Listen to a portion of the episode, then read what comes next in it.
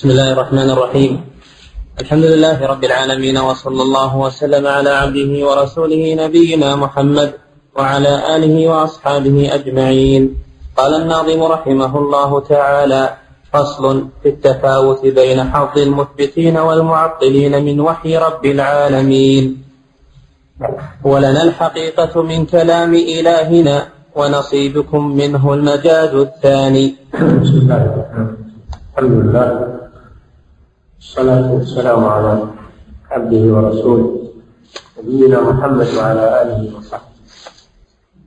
أراد المصنف رحمه الله في هذا الفصل أن يبين انتفاع أهل السنة والجماعة من الكتاب من نصوص الكتاب والسنة واهتداءهم بها ويبين ما حرم المعطلة ما حرموا من الانتفاع بالوحيين وأنهم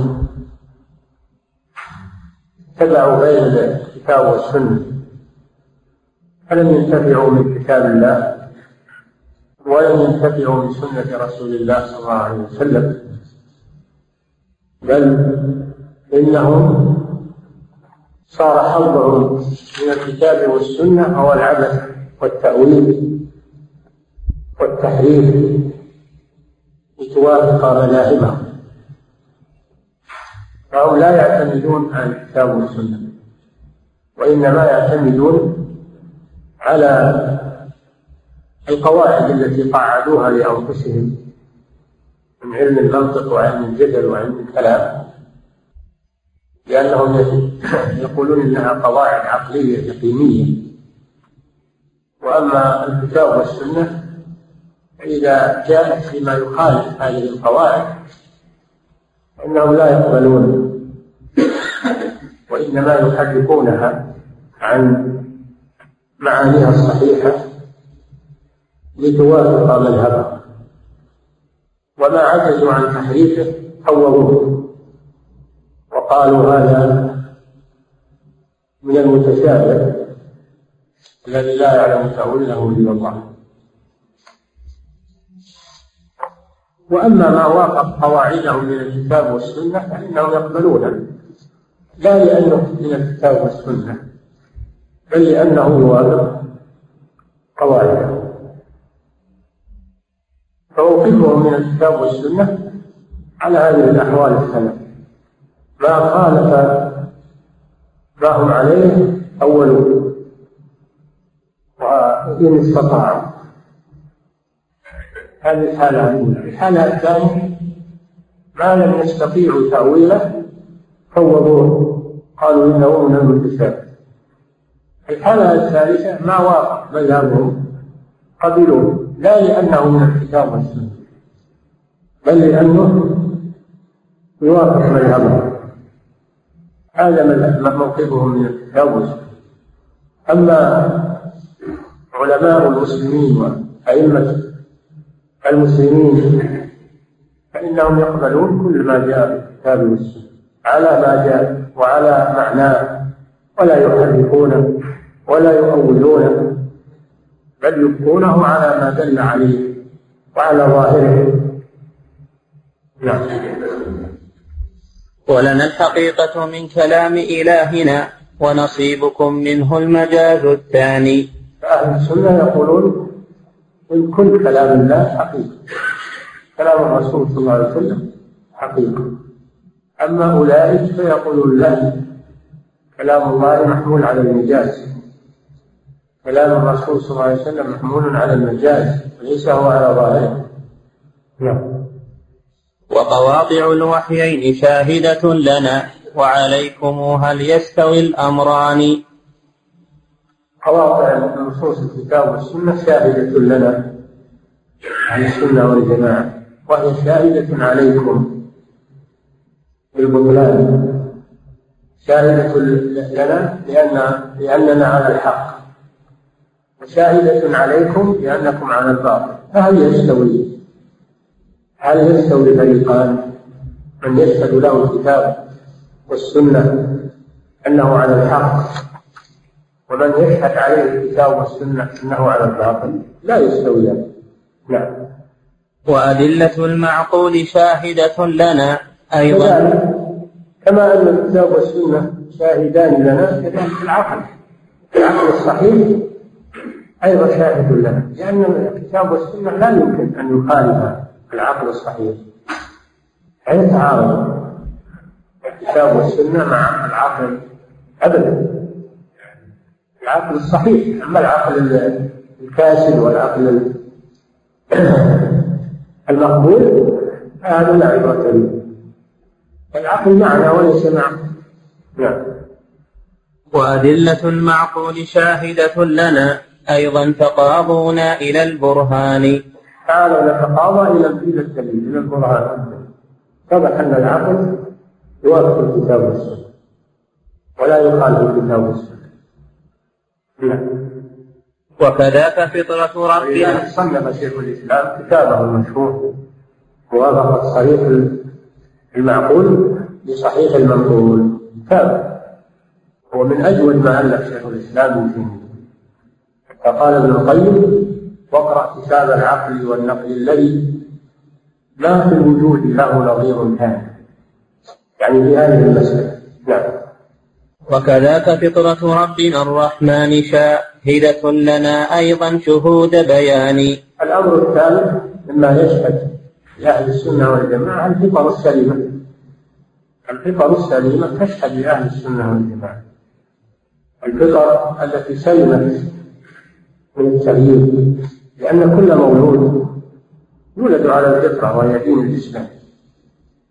فأبواه يهودان أو ينصران أو يمجسان فالفطر السليمة التي لم تتغير بالتربية الخبيثة تشهد بما جاء في الكتاب توافق ما جاء في الكتاب والسنة القرآن والسنة لا يخالفان الفطر السليمة التي فطر الله الناس عليها ولذلك لو جئت إلى بدو في الصحراء أو إلى طفل أو إلى إنسان عام ما تعمل تجده يتجه إلى السماء إذا دعا يرفع يديه إلى السماء.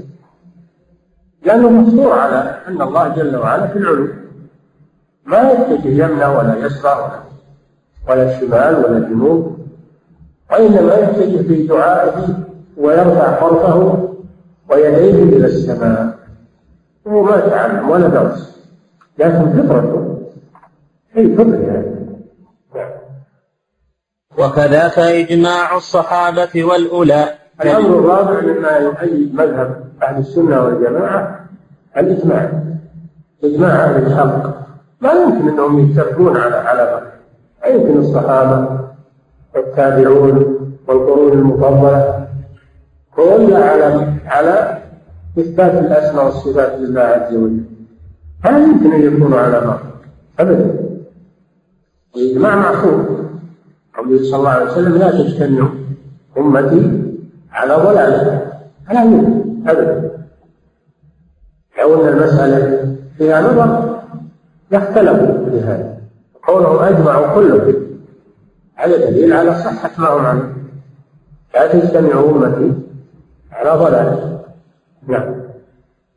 وكذاك إجماع الصحابة والأولى تبعوهم بالعلم والإحسان. الأولى يعني الذين الأولى بمعنى الذين يسمون الذين اتبعوا الصحابة. السابقون الأولون من المهاجرين والأنصار والذين اتبعوهم بإحسان. الصحابة والتابعون وأتباع التابعين والقرون المفضلة لم يخالف منهم واحد. كلهم على عقيدة واحدة. دل على أن هذا هو الحق. نعم. وكذاك إجماع الأئمة بعدهم. الأئمة الأربعة. الأئمة الأربعة. أصحاب المذاهب المشروعة أيضا أجمعوا على هذا. ما خالف أبو حنيفة ولا خالف مالك ولا خالف الشافعي ولا خالف أحمد ولا خالف البخاري ومسلم. وابن خزيمة وأصحاب الحديث ما خالفوا في هذا. وكذاك إجماع الأئمة بعدهم. هذا كلامهم بكل مكان. مكانهم كلامهم مدون. كلام الأئمة مدون في الكتب موجود في كتب السنة. الكتب اللي تعنى تعنى بالآثار تعنى بالسنن. مدونة فيها كلام. هؤلاء الأئمة. مثل كتاب شرح السنة للإمام اللالكائي مثل آه كتاب السنة لابن أبي ابن أبي عاصم. كتاب الشريعة للأجري كتب القديمة تحكي ما أقوال أئمة أهل العلم على هذا الشيء. كتاب السنة للإمام البربهاري أيضا مدون لهذه الأمور. كلامهم مدون والحمد لله مضبوط وكله متفق كله متفق ما بينهم اختلاف. نعم. هذه الشهود فهل لديكم أنتم من شاهد بالنفي والنكران؟ إن شهودنا أربعة كتاب الوحي يعني الذي هو الكتاب والسنة هذا واحد. الثاني العقل الثالث الفطرة. الرابع الاجتماع أربع شهود كلها متفق على صحة ما ذهب إليه أهل السنة والجماعة. فما الذي عندكم أنتم يشهد لكم على ما أنتم عليه من المخالفة؟ ما عندكم إلا الأباطيل و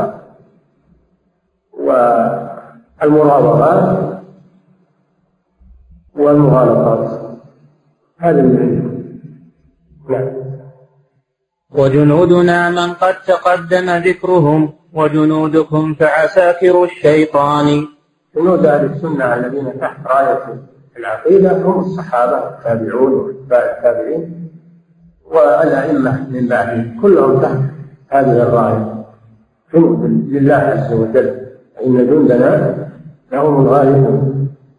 وأما أنتم فجنودكم جنود الشيطان.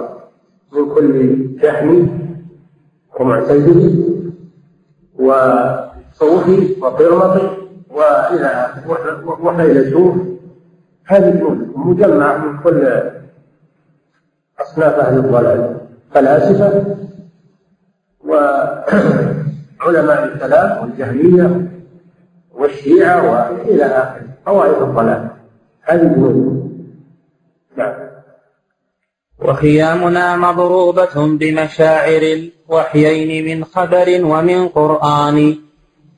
وخيامكم مضروبة بالتيه فالسكان كل ملدد حيران. خيام العقيدة الصحيحة مضروبة على الوحي على الكتاب والسنة مشاعر يعني أعلام شاعر الأعلام أعلام الحق. عندنا شواهد وأعلام. أما أما خيام أهل الباطل فهي منصوبة فيه ما عندهم دليل يدل. خايفين خايفين في الصحارى وفي المهابل ما عندهم ما يدلهم على الحق. مثل أصحاب التين لا. هم يشهدون على أنفسهم. أساطينهم يأتي كلام النوم أنهم شهدوا عند الموت أنهم ليسوا على شيء. وأنهم أفنوا أعمارهم على غير قائل. مثل ما قال الرازي عند وفاته مثل ما قال مثل ما قال آه، الشهر الثاني صاحب الملل والنهل عند وفاته. ومثل ما قال غيرهما من أساطير علماء الكلام إنهم عند الوفاة عندما حضرهم الموت اعترفوا أنهم ليسوا على وكلامهم مدون. منهم من من نظمه في ابيات ومنهم من قاله نثرا وذكر الشيخ تقي الدين رحمه الله في التدمريه نصوصهم التي قالوها عند الموت. الجويني عند الموت. احتضن صحيح البخاري وقال أنا أموت على هذا. فهؤلاء هم الذين افنوا أعمارهم في علم الكلام والمنطق لما حضرهم الموت اعترفوا أنهم ليسوا على شيء واحد منهم يقول أنا أجي بنام وآخذ اللحاف ثم آخذ أقارن بين حجة فلان وفلان وفلان والجواب والرد ثم يطلع علي الفجر وأنا ما وصلت إلى شيء. ما وصلت إلى شيء ولا إلى حد نعم. هذه شهادتهم على محصولهم عند الممات وقولهم بلسان. نعم مثل قول الشهرستاني والرازي والجويني وغيرهم. نعم. والله يشهد أنهم أيضا كذا. تكفي شهادة ربنا الرحمن. شهادة الله جل وعلا. الله على كل شيء شهيد. يشهد لأهل الحق ويشهد على أهل الباطل. لا يخفى عليه شيء سبحانه وتعالى. نعم. ولنا المساند والصحاح وهذه السنن التي نابت عن القرآن. نعتمد على كتب السنة. الصحاح صحيح البخاري صحيح مسلم صحيح ابن خزيمة صحيح ابن حبان. والمسانيد مسند الإمام أحمد مسند أبي داود أبي داود أبي داود الطيالسي المسانيد والمسانيد جمع مسند وهي التي تؤلف على مسانيد الصحابة. بأن يأتي المحدث ويذكر في مسند كل صحابي ما روي عنه. مثلا مسند أبي بكر يجيب كل الأحاديث التي رواها أبو بكر رضي الله عنه. ثم يأتي مسند عمر يأتي كل الأحاديث التي رواها عمر وهكذا مع مع بقية الصحابة. هذه المسانيد مثل مسند الإمام أحمد. هو أعظم هو أعظم المسانيد كتب السنن السنن الأربع. سنن الترمذي سنن أبي داود سنن آه، ابن ماجه سنن الأربع سنن الترمذي سنن أبي داود سنن ابن ماجه سنن الدارمي سنن المصنفة بهذا العنوان كتب السنن. نعم. هو نعم. نعم السنن هي الوحي الثاني بعد القرآن. تفسر القرآن وتوضح. هذه السنة. منزلتها بعد القرآن وهي تفسره وتوضحه نعم. ولنا المساند والصحاح وهذه السنن التي نابت عن القرآن. لأن عناوين مؤلفات أهل السنة. إما تسمى بالصحاح لأن أصحابها التزموا بأن لا يخرجوا فيها إلا ما صح سنده. وإما بالمسانيد التي تروي ما ورد عن الصحابي ولا يلتزم بالصحيح. يريد كل ما ورد عنه ويكتفى بالسند ينظر في السند. أو السنن التي ألفوها على أبواب الفقه. السنن التي ألفت على أبواب الفقه. نعم. ولكم تصانيف الكلام وهذه أما أنتم فليس عندكم شيء من هذه بل ليست عندكم بشيء وإنما تعتمدون على تصانيف علم الكلام. على علم الكلام. أم البراهين يسمونها وغيرها من كتب.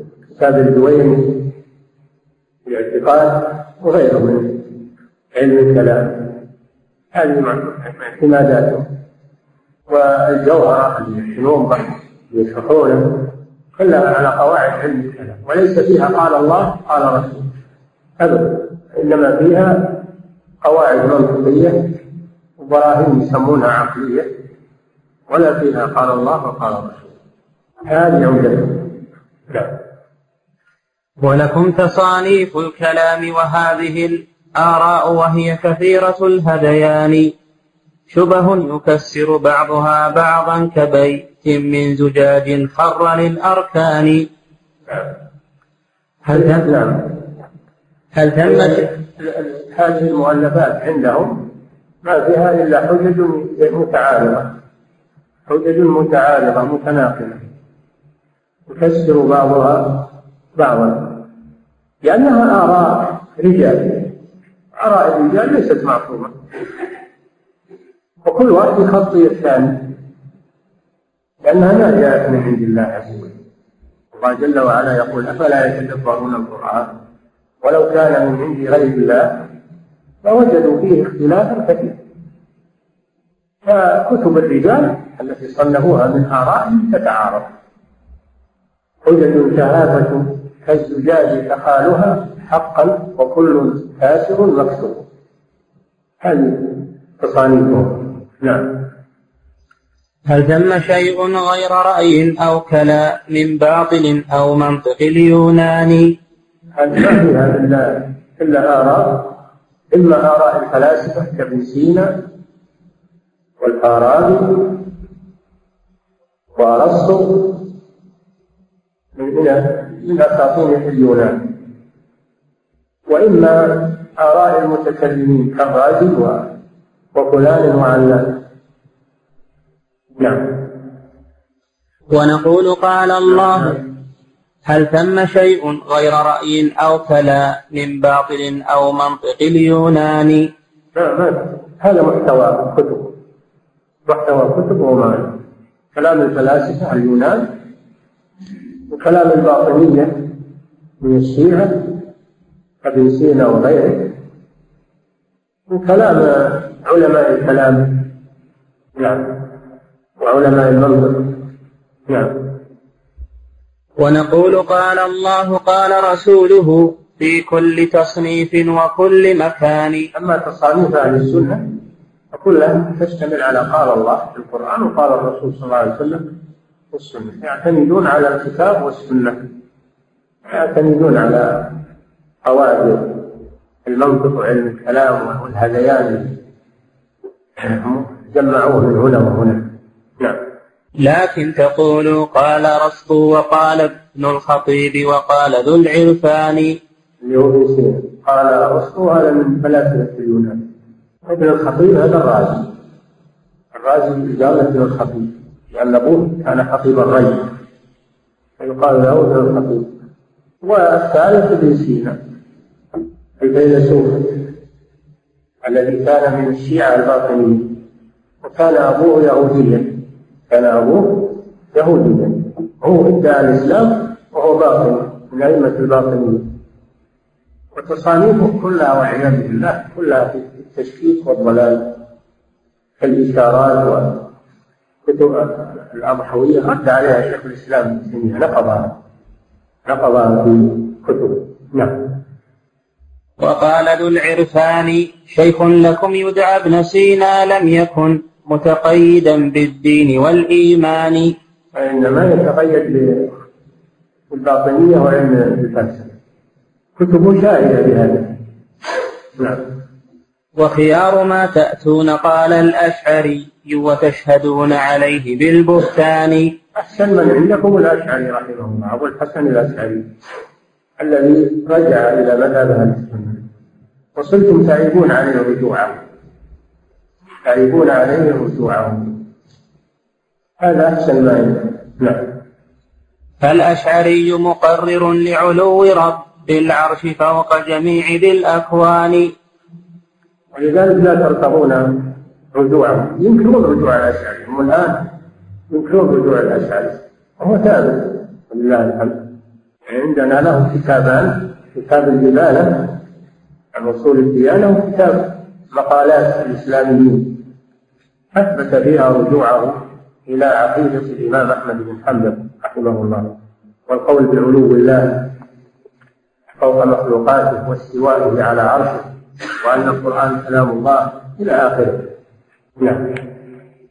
فالأشعري مقرر لعلو رب العرش فوق جميع ذي الأكوان. نعم. في غاية التقرير بالمعقول والمنقول ثم بفطرة الرحمن. راجعوا كتاب الإبانة وهو مطبوع ومقالات أيضا مطبوع متداول.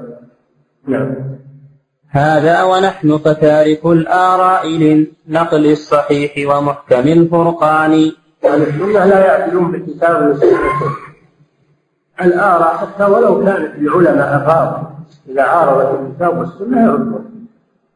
حتى لو كان رأي صحابي إذا عارض الكتاب والسنة باجتهاده أو عن تعمد منه لكن يجتهد. هذا ابن عباس رضي الله عنه يقول يوشك أن تنزل عليكم حجارة من السماء. أقول قال رسول الله. وتقولون قال أبو بكر وعمر. لا فلا كلام لأحد مع كلام الله كلام رسوله. ولو كان هذا الأحد من أفاضل المسلمين وعلماء المسلمين لأنه ليس بمعصوم ليس بمعصوم. لما خالف أبو لما خالف أبو بكر وعمر رضي الله عنهما في تمتع في فسخ الحج في فسخ الحج إلى العمرة أنكر عليه ابن عباس وقال يوشك أن تنزل عليكم حجارة من أقول قال رسول الله وتقولون قال أبو بكر وعمر. والإمام أحمد يقول آه، عجبت لقوم عرفوا الإسناد وصحة يذهبون إلى رأي سفيان. ومن هو سفيان؟ سفيان الثوري رحمه الله. من كبار أئمة الحديث وأهل السنة. لكن إذا خالف اجتهاده نص الكتاب والسنة فلا يلتفت إليه عرفوا الإسناد والصحة يذهبون إلى رأي سفيان. رأي. إلى رأي سفيان يعني اجتهاد. والله جل وعلا يقول فليحذر الذين يخالفون عن أمره أن تصيبهم فتنة أو يصيبهم عذاب أليم. فإذا كان قول الإمام تقي العالم إذا خالف الكتاب والسنة يترك ويرد فكيف لا يرد قول الفلاسفة وقول أهل المنطق والباطنية وغيرهم؟ نعم. هذا ونحن فتارك الآراء للنقل الصحيح ومحكم الفرقان. لكنكم بالعكس قد صرحتم ووضعتم القانون ذا البهتان. أنتم بالعكس تتبعون أقوال أئمتكم ولا تقبلون الكتاب عكس السنة نعم. والنفي عندكم على التفصيل والإثبات إجمالا بلا نكران. قالتم في يعني ما جاء به القرآن. القرآن جاء بإثبات المفصل لله عز وجل. السميع البصير الحي القيوم جاء بإثبات الصفات مفصلة. وجاء بالنفي نفي النقائص عن الله مجمل ليس كمثله شيء. هذا مجمل. هل تعلم له سميا هل أحدا يساميه ويشابهه؟ هذا نفي. ولم يكن له كفوا أحد.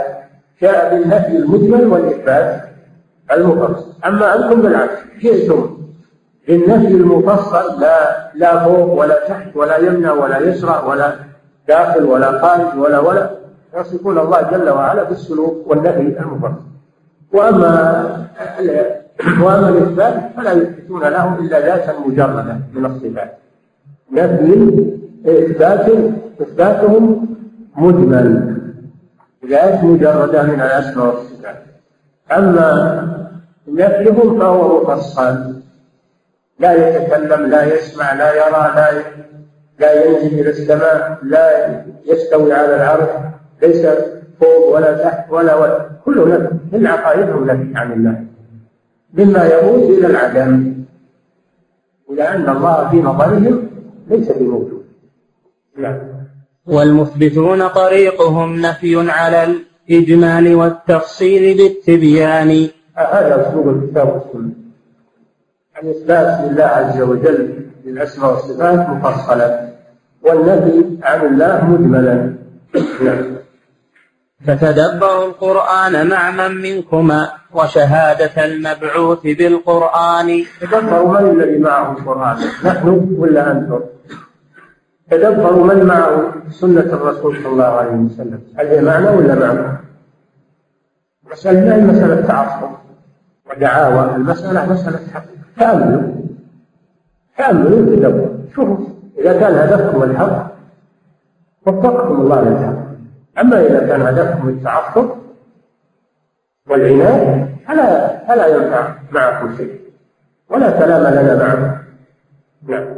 وعرضتم قول الرسول على الذي قال الشيوخ ومحكم الفرقان عرضتم الكتاب والسنة على أقوال الشيوخ. فجعلتموها هي أقوال علماءكم هي الحكم وأما أهل السنة فبالعكس. عرضوا أقوال الشيوخ على الكتاب والسنة. فما وافق الكتاب والسنة قبلوه وما خالفه ما ردوه ولو كان صادرا عن أفضل العلماء. ما ما هم ينظرون للرجال ينظرون للكتاب والسنة. نعم. فالمحكم النص الموافق قولهم لا يقبل التأويل في الأذهان. اي نعم هذا اللي يوافق قول الثلاثة قول علماء الكلام اللي يقولون ما يقبل التأويل. يقبلونه ولا يؤولونه والذي يخالف رأيهم هذا يسلطون عليه التأويل والتفويض والتضعيف إلى آخره. نعم. لكنما النص المخالف قولهم متشابه متأول بمعاني. كما سبق أنهم ما خالف رأيهم سلطوا عليه التأويل أو التفويض أو التجريح أو التجريح في سند وأما ما وافق قوله وهو قليل هذا يقبلونه ولا يبحثون لا لأن رايتهم الهوى والتعصب هم رايتهم طلب الحق. نعم وإذا تأدبتم تقولوا مشكل أفواضح يا قوم رأي فلان؟ يعني رأي فلان ما هو مشكل كلام الله مشكل. رأي أئمتكم تقبلونه يقولون هذا هو الصواب وأما ما خالف يقولون هذا مشكل من كلام الله وكلام رسوله. نعم. والله لو كان الموافق لم يكن متشابها متأولا بلساني. لو كان يوافق هواكم ما قلتم هذا متشابه ولا قلتم هذا مؤول. قبلتموه على طول. نعم. لكن عرضنا نحن أقوال الشيوخ على الذي جاءت به الوحيان. الكتاب والسنة. نعم. ما خالف النصين لم نعبأ به شيئا وقلنا حسبنا النصان. ما خالف الكتاب والسنة. لا نقبل. ولو قال فيه من قال من أفاضل العلماء. وهم يوصون بهذا. الأئمة يوصون بهذا. يقولون إذا قال قولنا قول رسول الله صلى الله عليه وسلم فخذوا بقول الرسول واتركوا أقواله هم يوصون بهذا رحمهم الله.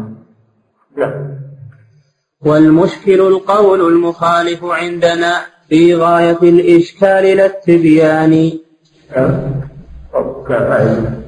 لكن عرضنا نحن أقوال الشيوخ على الذي جاءت به الوحيان. ما خالف النصين لم نعبأ به شيئا وقلنا حسبنا النصان. يعني يكفينا حسبنا يعني يكفينا النصان. لأن الله أنزل الكتاب لهداية الناس وهو كافي مع سنة الرسول صلى الله عليه وسلم. كافي نعم. والمشكل القول المخالف عندنا. في غاية الإشكال لا التبيان. أما القول المخالف فهو اللي يسمى مشكل ما يسمى النص مشكل يسمى القول المخالف هو المشكل وأنتم بالعكس تقولون النص هو المشكل وقول الشيخ أنه الصواب وهذا واضح ما هو مشكل نعم. والعزل والإبقاء مرجعه إلى الآراء عندكم بلا كتمان. ما خالف مذهبكم عزلتموه. إلى النصوص ولم تقبلوه وما وافق قبلتموه نعم. لكن لدينا ذاك مرجعه إلى قول الرسول ومحكم القرآن. نعم هذا الفرق بين الفريقين فرق في الحكم الذي يحكم. نحن عندنا الحكم الكتاب والسنة. أما أنتم بالعكس عندكم الحكم قول فلان وعلان نعم. لكن لدينا ذاك مرجعه إلى قول الرسول ومحكم القرآن والكفر والإسلام عين خلافه ووفاقه لا غير بالبرهان. الكفر مخالفة الكتاب والسنة. والإسلام موافقة الكتاب والسنة. الكفر والإسلام. والكفر والإسلام عين خلافه ووفاقه لا غير بالبرهان. لفظ نشر يسمونه الكفر عين خلاف. نعم؟ خلاف القرآن يعني.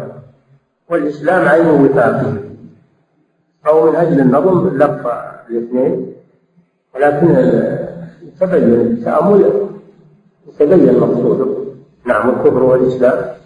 والكفر والإسلام عين خلافه. عين خلاف هذا راجع للكفر. نعم. ووفاقه لا غير بالبرهان. الإسلام عين وفاق القرآن. نعم. والكفر عندكم خلاف شيوخكم ووفاقهم فحقيقة الإيمان. أما الكفر عندكم فهو مخالفة شيوخكم من خالف شيوخكم كفركم و... والإسلام موافقة شيوخكم هذا. فرق بين الفريقين.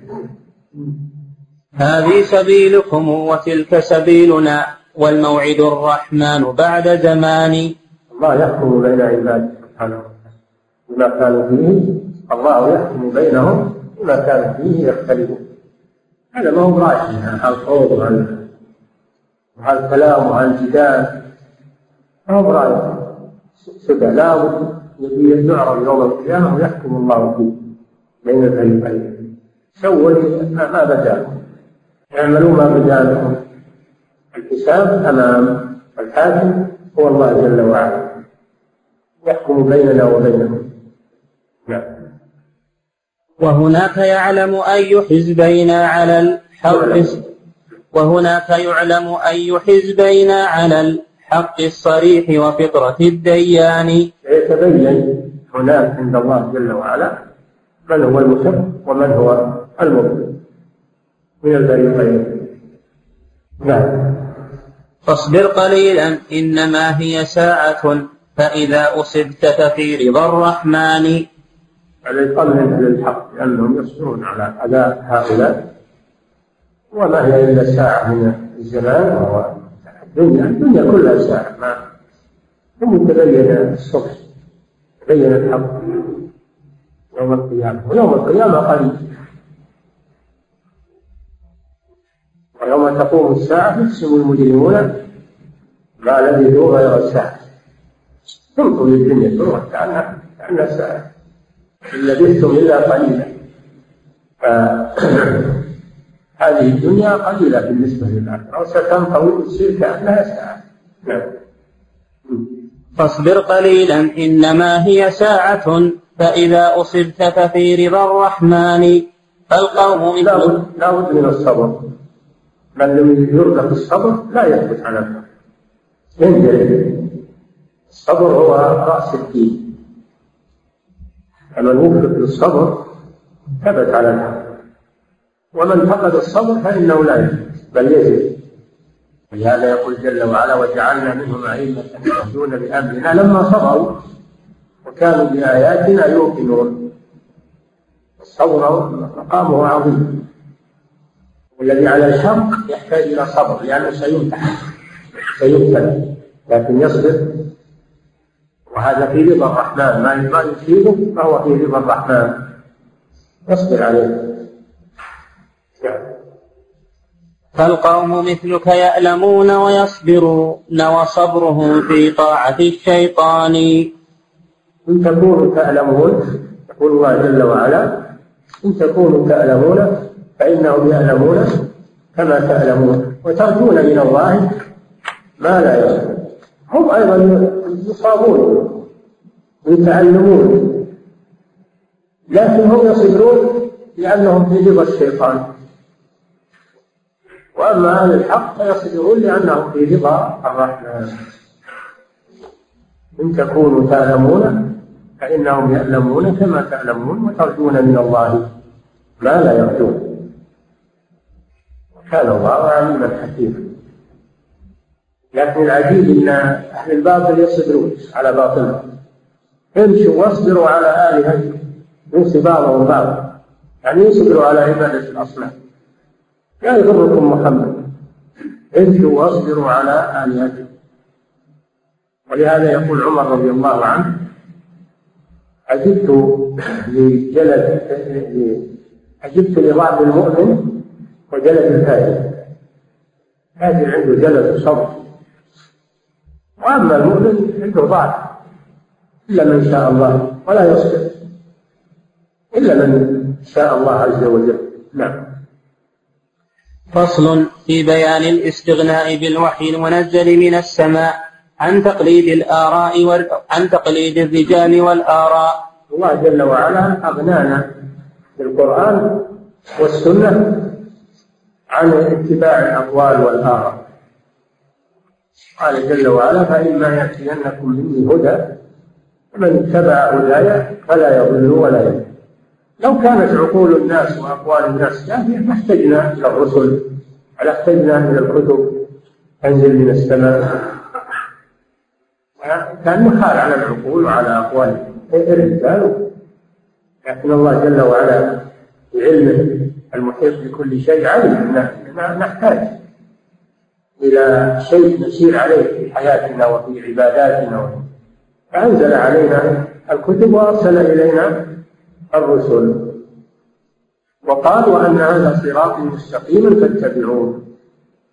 ولا تتبعوا السبل فتفرق بكم عن سبيله. اهدنا الصراط المستقيم. صراط الذين أنعمت عليهم غير المغضوب عليهم ولا الضالين فهذا هو الذي فيه النجاة اتباع الصراط المستقيم فهو الكتاب والسنة.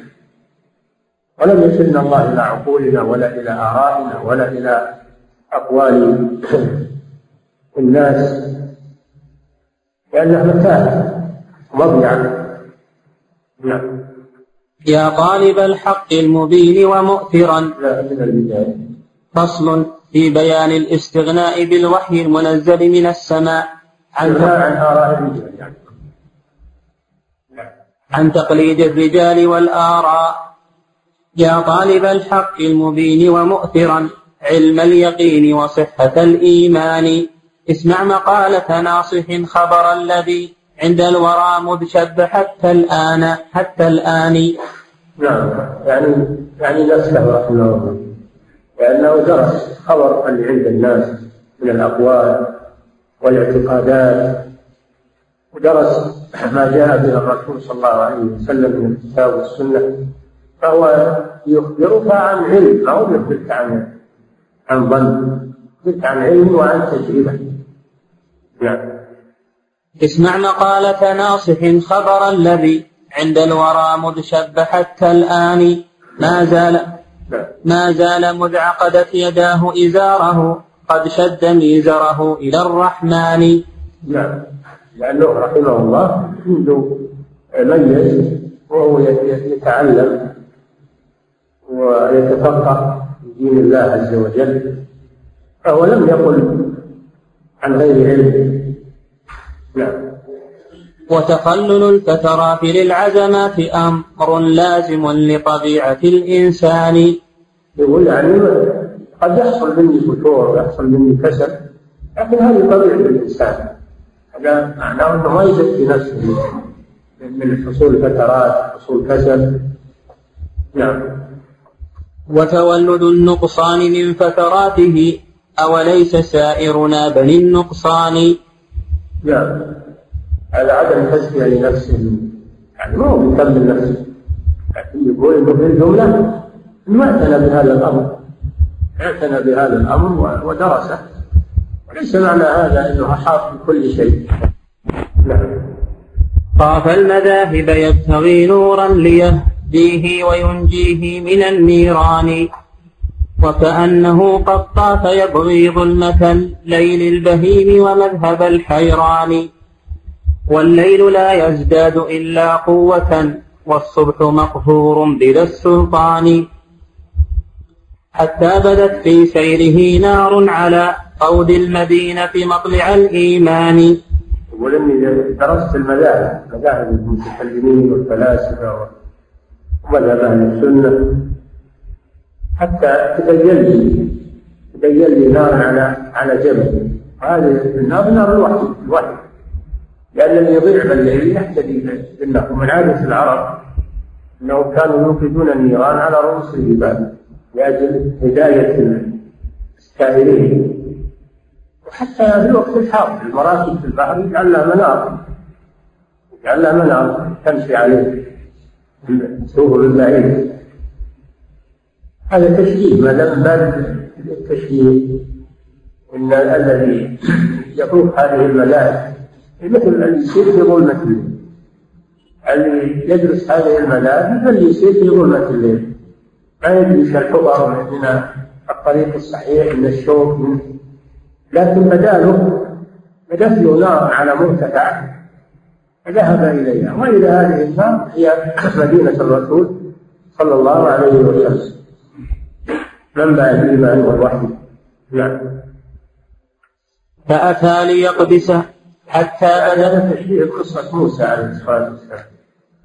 لما سار بأهله أصابهم الموت وضاعوا الطريق رأى نارا فذهب إليها ليقتبس منها آه، نارا يوقدونها ويصطلون عليها ويجي يسأل عن الطريق اللي اللي يوديه إلى إلى إلى مصر. وكان ما كان من أمر الله سبحانه وتعالى. وكان هذه النار نار الهدى والوحي. نعم. حتى بدت في سيره نار على قود المدينة مطلع الإيمان. ابن القيم رحمه الله أديب كبير يعني يصوغ الكلام يحسن التعبير ويقتبس. نعم. فأتى يعني هو هو من كبار العلماء يعني. نعم. فأتى ليقبسها فلم يمكنه مع تلك القيود منالها بأمان. لولا تداركه الإله بلطفه ولى على العقبين ذا نقصان. لكن توقف خاضعا متذللا مستشعر الإفلاس من أثمان. فأتاه جند حل عنه قيوده فامتد حينئذ له الباعان. والله لولا أن تحل قيوده وتزول عنه ربقة الشيطان كان الرقي إلى الثريا مصعدا من دون تلك النار بالإمكان فرأى بتلك النار أعطام المدينة كالخيام تشوفها العينان. ورأى على طرقاتها الأعلام قد نصبت لأجل السالك الحيران. ورأى هناك ورأى هنالك كل هاد مهتد يدعو إلى الإيمان والإيقان. فهناك هنأ نفسه متذكرا ما قاله المشتاق منذ زمان. والمستهام على المحبة لم يزل حاشا لذكراكم من النسيان. لو قيل ما تهوى لقال مبادرا أهوى زيارتكم على الأجفان. تالله إن سمح الزمان بقربكم وحللت وحللت منكم بالمحل الداني لأعفرن الخد شق لأعفرن الخد شكرا في الثرى ولأكحلن بتربكم أجفاني. إن رمت, إن رمت تبصر ما ذكرت فغض طرفا عن سوى الآثار والقرآن. إذا أردت أن تصل إلى الهدى فلا تنظر إلا إلى الكتاب والسنة.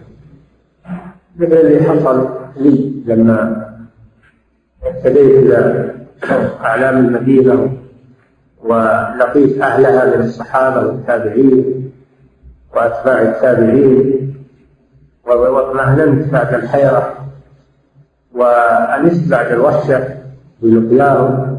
إذا كنت تريد هذا فعليك أول شيء بالصبر.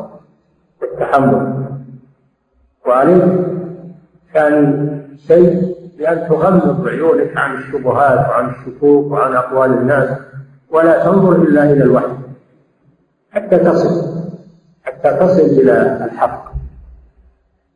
لأنك لو نظرت في الطرقات والشبهات يمكن تضيع تروح مع واحد منها ولا إذا غفلت عنها ومشيت على على طريقك اللي يؤدي إلى النور فإنك تصل بإذن الله؟ نعم. إن رمت تبصر ما ذكرت فغض طرفا عن سوى الآثار والقرآن واترك رسوم الخلق لا تعبأ بها في السعد ما يغنيك عن دبران. سعد سعد السعود يعني. كله لفظ هذا رحمه الله من باب الأدب الرهيب. والتشبيه البليغ يقول إن في نجم سعد السعود اللي هو يسمونه الآن العقرب الثالث. ما يغنيك عن دبران وهو النجم اللي يسمى الكويت عند العوام خلف الثريا يطلع خلف الثريا نجم خفي. سعد السعود واضح. يقول هذا النجم الواضح يغنيك عن هذا النجم الخفي اللي ما يدلك على الطريق. نعم. حدق لقلبك في النصوص كمثل ما قد حدقوا في الرأي طول زمان. يعني تدبر. حدث يعني تدبر النصوص. لا تدراها وانت غافل. لا تدبر. أفلا يتدبرون القرآن أم على قلوب أقفالها؟ تدبر. تدبر النصوص من الكتاب والسنة. حتى تهتدي بها. تنتفع بها أما مجرد أنك تقرأها بدون تدبر ولا تفكر ما ما تنتفع بها أو أشد من هذا يعرض عنها ولا يلتفت إليها؟ هذا أشد والعياذ بالله. نعم. واكحل جفون القلب بالوحيين واحذر كحلهم يا كثرة العميان. القلب ما يعنون الوجه. يعنون القلب تبصر الهدى تبصر الهدى. القلب إما أنه يبصر وإما أنه يعمل. فإنها لا تعمى الأبصار ولكن تعمى القلوب التي في الصدور. العمى والعياذ بالله عمى البصير أشد من عمى البصر كم من أعمى بصر وهو من أولياء الله ومن أكابر العلماء العارفين بالله. وكم من كبير العينين يبصر من من لكنه أعمى القلب. لا يبصر الحق. البصر هو بصر القلب والعمى هو عمى القلب. فإنها لا تعمى الأبصار ولكن تعمى القلوب التي في الصدور. نعم. فالله بين فيهما طرق الهدى لعباده في أحسن التبيان. في القرآن والسنة. بين. سبحانه وتعالى. لكن هذا البيان يحتاج إلى عناية يحتاج إلى تدبر تأمل سؤال سؤال أهل العلم. نعم. لم يحوج الله الخلائق معهما لخيال فلتان ورأي فلان. نعم الله أغنى الخلائق عن الآراء والأقوال. الكتاب والسنة. نعم. فالوحي كاف للذي يعنى به شاف لداء جهالة الإنسان. نعم لأن الله جعله شفاء وننزل من القرآن ما هو شفاء ورحمة رحمة. للمؤمنين. ولا يزيد الظالمين إلا خسارة. شفاء للقلوب من الشكوك والأوهام والشرك والعقائد الباطلة. وشفاء للأبدان من الأمراض الحسية والمعنوية القرآن شفاء نعم. وتفاوت العلماء في أفهامهم للوحي فوق تفاوت الأبدان. نعم. العلماء ليسوا على وتيرة واحدة منهم من يوفق بفهم الكافر وفقه الغزير ويستوعب من الكتاب والسنة الشيء الكثير ومنهم من يستوعب شيئا قليلا لا يتحمل الكثير ومنهم المتوسط. أمر الله يؤتيه من يشاء. وقد شبه الله ما أنزله سبحانه بالسيل الذي ينزل على الأرض. فالأودية سالت كل أودية بقدرها. يعني الصغير الوادي الصغير يأخذ من قليل والوادي الكبير يأخذ من كثير. والوادي المتوسط ياخذ المتوسط فسالت أودية بقدرها. لكن اللي تأمل القرآن ما يفلس أبدا. اللي تأمل القرآن ويتدبر ما يفلس إما أن يعطيه الله علما غزيرا وفقها كثيرا وإما أن يعطيه دون ذلك. لكنه لا يفلس لكن الذي يصاب هو الذي لا يتدبر. هذا هو الذي يصاب ويعطى. نعم. والجهل داء قاتل وشفاء. وتفاوت العلماء في أفهامهم للوحي فوق تفاوت الأبدان. الأبدان منها قوي ومنها ضعيف ومنها مريض ومنها صحيح. أنت لو شفت أبدان الناس شوفها متفاوت ما هي أحد يساوي كذلك أفهامهم للقرآن متفاوت. الله جل وعلا يقول وفوق كل ذي علم عليم. العلماء يتفاوتون ما في شيء. يتفاوتون في علمهم وفي فهمهم وفي قدراتهم ومداركهم مثل ما تتفاوت تتفاوت أبدانهم في الظاهر. نعم. والجهل داء قاتل وشفاؤه أمران في التركيب متفقان. نص من القرآن أو من سنة وطبيب ذاك العالم الرباني نعم. الجهل داء قاتل لكن الجهل له شفاء. علاج العلاج ذكره له له علاج له طبيب العلاج ما يكفي لازم من طبيب لا يصلح انك انت تروح وتشري العلاج تاكله وانت ما تدري عن خواصه ولا عن تفاصيله ولا عن تقول هذا علاج وخلاص. ربما يقتله ربما يزود مرض. لازم الطبيب يرشد إلى طريقة الاستعمال. ويعلمك العلاج للناس في المرض. لأن الأمراض تختلف والأدوية تختلف وكل مرض له له علاج. ما أنزل الله داء إلا أنزل له شفاء. علمه من علمه وجهله من جهله. فالعلاج موجود. هو الكتاب والسنة. مركب يركب من الكتاب والسنة. مثل ما تركب الأدوية بعضها معها. وطبيب ذاك العالم الرباني. راجع العلماء تعلم عليهم يدرس عليهم اسالهم ما تأخذ بفهمك تعتمد على قراءتك وعلى وأنت لا تحسن. هذا ضلال وهذا الذي وقع في كثير من الناس. إنهم يتعلمون على الحسن وعلى كتبهم ويجهدون بأهل العلم وعندهم أن أهل العلم ما يفهمون.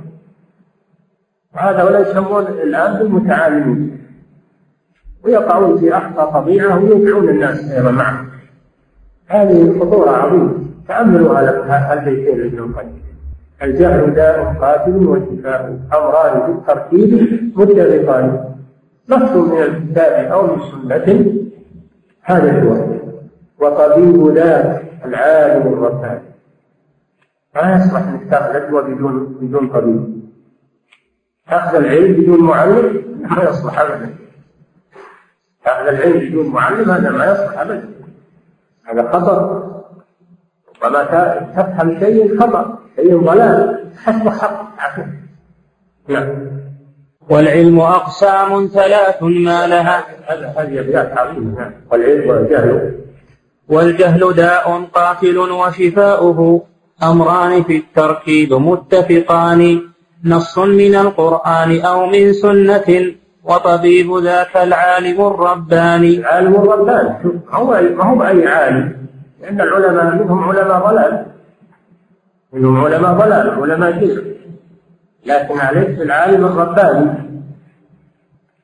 الذي التقي الصالح الذي صالح العقيدة وصالح النية وصالح القصد. نعم. والرباني الذي يربي الناس على الحق. كونوا ربانيين بما كنتم تعلمون الكتاب وبما كنتم تدرسون. قال بعض العلماء الرباني الذي يعلم الناس صغار العلم قبل كباره هذا هو الرباني يعني المربي المربي اللي يحسن التربية والتعليم ويعلم الناس العلم شيئا فشيئا.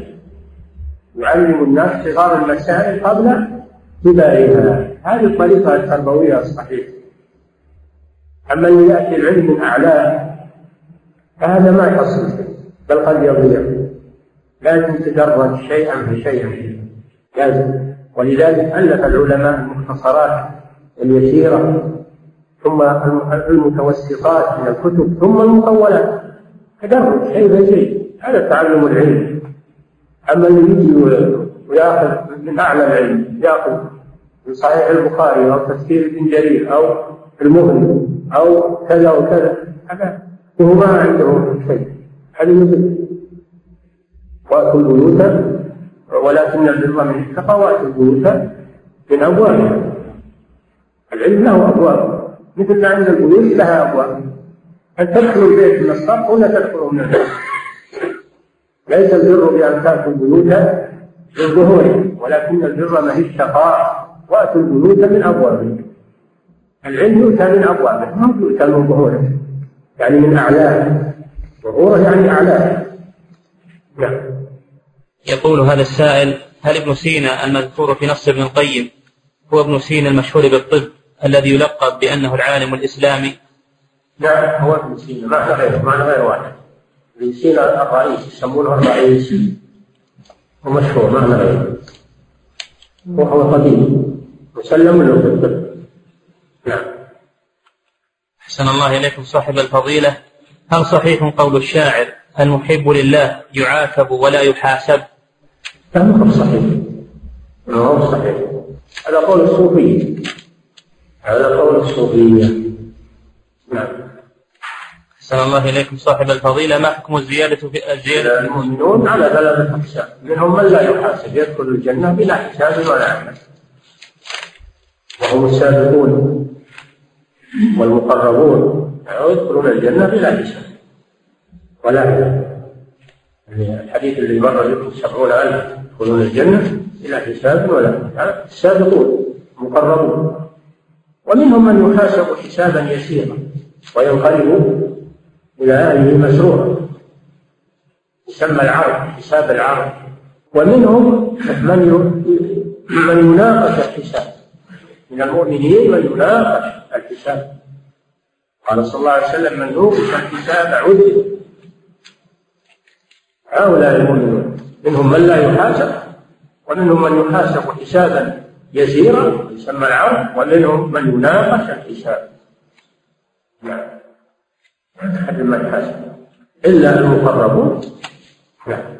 أحسن الله إليكم صاحب الفضيلة. ما حكم الزيادة في التشهد في قول أشهد أن لا إله إلا الله وحده لا شريك له وأشهد أن أن سيدنا محمدا؟ ما ورد. سيدنا ما ورد. الصلاة. هو سيدنا صلى الله عليه وسلم. هذا الشك سيد الخلق سيد الرسل عليه الصلاة والسلام. هذا ما في شك. لكن ما يزال في الصلاة شيء لم يرد. ولا في الأذان. ما يزال في الأذان شيء لم يرد ولا يزال في الإقامة شيء لم يرد. ولا تقول في الأذان أشهد أن سيدنا محمد رسول الله هذه بدعة ولا تقول في التشهد في الصلاة أشهد أن سيدنا لما ورد عن الرسول صلى الله عليه وسلم. صلى الله عليه وسلم من عمل عملا ليس عليه أمرنا فهو. لكن صلى الله عليه وسلم هو سيدنا. لكن الكلام كلام اتباع كلام دليل الصلاة ما يزال فيها والأذان ما يزال فيه والإقامة ما يزال فيها. نعم. أحسن الله إليكم صاحب الفضيلة. يقول قال الهراس في شرح الناظم في شرح قول الناظم لو قيل ما تهوى لقال مبادرا. أهوى زيارتكم على الأجفان. تالله إن سمح الزمان بقربكم. وحللت منكم بالمحل الداني. لأعكرن الخد شكرا في الثرى. وأكحلن بتربكم أجفاني. قال إن المؤلف غلا في هذه الأبيات. وأنه المؤلف يقصد الله جل وعلا. يعكر أجفانه للثرى سجودا لله عز وجل. أو يقصد المخلوقين. الهراس رحمه الله يمكنه فهم فهما آه، بهذا غير صحيح. نعم. أحسن الله إليكم صاحب الفضيلة. لما سمي ابن سينا بالشيخ الرئيس؟ وهل يمكن مخاطبة وزارة المعارف في تغيير أسماء المدارس التي سميت باسمه؟ أحسن الله إليكم سمي بهذا عند أتباعه هم اللي سموه السيد الرئيس أو الرئيس. أتباعه هم اللي سموه بهذا تفخيما له. تفخيما له. ويمكن يجب مخاطبة المسؤولين في رفع اسمه من المدارس. هو الفارابي وهؤلاء الملاحدة يجب رفع أسمائهم من المدارس. ونصير الدين الطوسي اللي هنا اللي يقول ابن القيم نصير الكفر.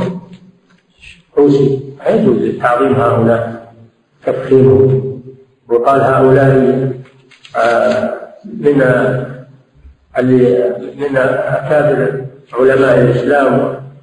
لا لشيء إلا لأنه مهر وهذا مهر في كذا وكذا مهر مهر في الكيمياء علم الكيمياء أو يعني في الشرف الدنيوية يعظم على شأن الفرائض الدنيوية وهو ملحد في دينه وعقيدته.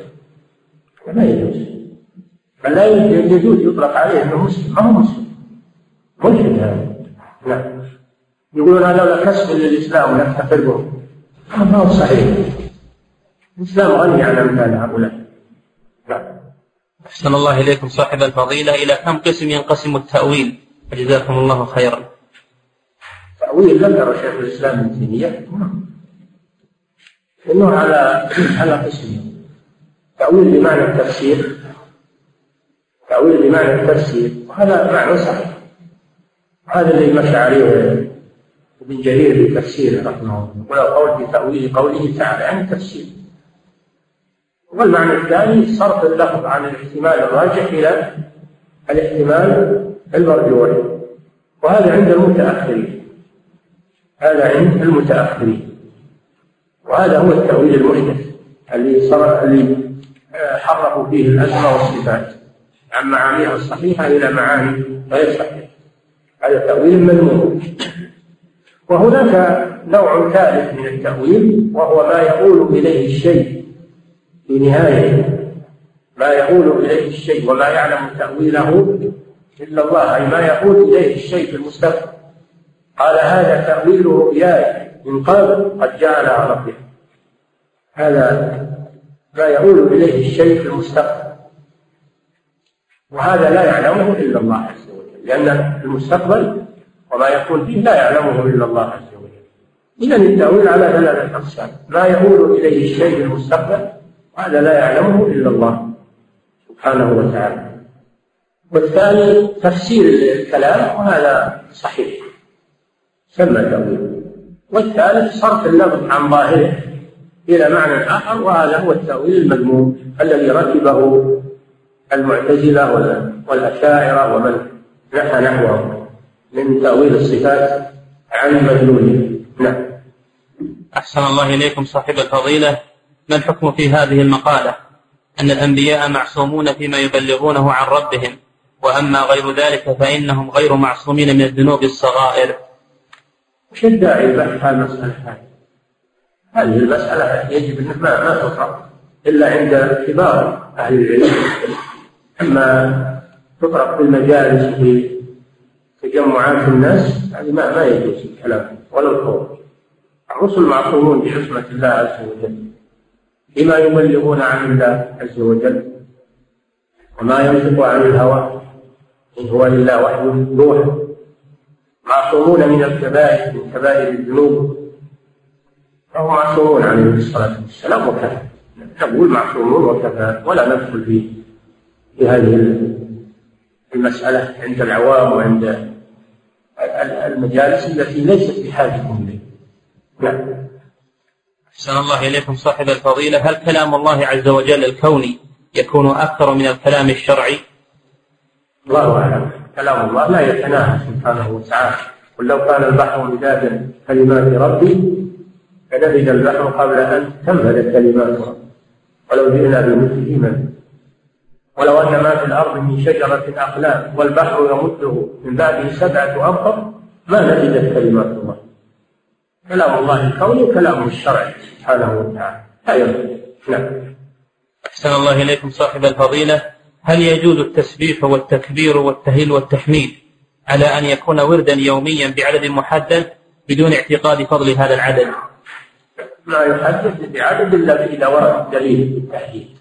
أما أن الإنسان يحدد من عنده هذا ما يجوز. ما ورد فيه دليل يقول لا إله إلا الله مئة مرة يقول بعد الصلوات الله أكبر ثلاث ثلاثين ويقول الحمد لله ثلاث ثلاثين وسبحان الله ثلاث ثلاثين ويقول تمام المئة لا إله إلا الله. هذا ورد به الدليل يقول بعد الفجر عشر مرات لا إله إلا الله وحده لا شريك له له الملك وله الحمد وهو على كل شيء قدير. وبعد المغرب كذلك عشر مرات ليلات العشر هذا ورد به دليل الحاصل أن الذكر لا يحدد إلا بدليل أما أن الإنسان يحدد من عند نفسه هذا ما ما فضيلة الشيخ عفى الله عنك ما حكم استماع الأخبار عبر القنوات الفضائية؟ شد عليها. تشغلك وتضيع وقتك تشوش فكرك السلامة منها والابتعاد عنها مع ما يأتي فيها من صور وفتن. الابتعاد عنها أحوط لدينك وعرضك نعم. أحسن الله إليك صاحب الفضيلة هل لا بد من المبادرة بالعمرة بعد وصول مكة؟ أم إذا كان الإنسان متعب وأراد أن ينام ويستريح قليلا فهل عليه في ذلك شيء؟ لا ما كون ذلك بالعمرة وهو بعد راحة أحسن من كونه يأتيها وهو متعب يستريح لكن يبقى على إحرام. ما ما يفعل شيء من محظورات الإحرام. يبقى على إحرامه إلى أن يؤدي العمرة كونه يستريح الأفضل من كونه يروح وهو متعب. نعم. أحسن الله إليكم صاحب الفضيلة. هناك بعض طلاب العلم يزهدون في كتب السنة للالكائي وعبد الله بن أحمد ويقولون ليس فيها تأصيل علمي. فما رأي فضيلتكم؟ هذا كلام باطل إذا لم يكن في كلام أهل العلم تأصيل فمن يكون التأصيل؟ عند هؤلاء المدعين للعلم ألم ترى أن السيف ينقص قدره إذا قيل إن السيف أمضى من العصا هؤلاء يقاسون بأهل العلم يؤخذ كلامهم على أهل العلم. كلام هم جاهل ولا مغرب؟ هم جاهل ما يدري. جاهل مركب ما يدري ولا يدري انه ما يدري. حسبه عالم. وش هو التأصيل؟ أليس التأصيل هو الكتاب والسنة؟ التأصيل هو الكتاب والسنة. كتب أهل العلم والحمد لله مبنية على الكتاب والسنة. هو أصل. لكن هذا أما جاهل وإلا يبي يصرف الناس عن كتب أهل العلم وأهل العقيدة الصحيحة. وما أكثر هذا الصنف من المغرضين نعم. أحسن الله إليك صاحب الفضيلة. ما السبب الذي جعل اللجنة الدائمة في هيئة كبار العلماء تتعرض إلى انتقاد كتب من اشتهر بنا بين طلبة العلم بأنه ناشر لدعوة السلف كالعنبري ومراد شكري وترك كتب من زلت أقدامهم في منهج أهل السنة. كسيد قطب ومحمد قطب والبنا ومن نهج منهجهم فما هو السبب؟ السبب أن هذه الكتب تعرض عليهم يدرسونها ويبينون ما واللي ما عرض عليهم ما يتعرضون اللي ما عرض عليهم ما يتعرضون هذه عرضت عليهم سئلوا عنها لازم يجاوبون عنها. فأجابوا عنها. وكون فلان يظهر مذهب السلف أو هذا ما يمنع أنه يرد عليه ولو كان يظهر مذهب السلف. إذا أخطأ يرد عليه كان من كان. نعم. صاحب الفضيلة أحسن الله إليكم. ما رأيكم في شراء الحاسب الآلي لانتفاع المرء به وليشغل أولاده به لينتفعوا به ويتدربوا عليه ويستفيدوا من برامجه ويغنيهم بذلك عن شاشات العرض التلفازية والقنوات الفضائية؟ يا أخي علمهم القرآن ودرسهم القرآن وعلمهم التوحيد. وذكرهم بدروسهم اليومية حفظهم إياها وهذا يكفي عن الحاسب الآلي وعن الأمور هذه خليهم مع الحاسب الآلي يلهيهم يضيع عليهم دروسهم. لا أنت درسهم دروسهم وحفظهم القرآن وحفظهم دروسهم واسألهم عنها وتابعهم وسيأخذ هذا الوقت. ويستوعب الفراغ اللي عندك واللي عندهم. إذا كنت جاد مع أولادك تبي تربيهم تربية صحيحة. أما أنك تجيب لهم آلة تخليهم عليها على ما فيها من من خير من وجد وشر كبير فهذا هذا غش ولا يجوز. يعني تبي تلهيهم عنك بس. مسؤول عنهم يوم القيامة. وهم رعية تحت رعايتك. تقول يوم التلفزيون والشاشة ولا هذا؟ ما يصلح الكلام. نعم. أحسن الله إليك صاحب الفضيلة. هل هناك درس غدا بعد الفجر حيث حضرنا الاثنين الماضي ولم نجد؟ ما في دروس بعد الفجر ما في دروس. انتهى. الله تعالى وصلى الله وسلم على نبينا محمد وعلى آله وصحبه.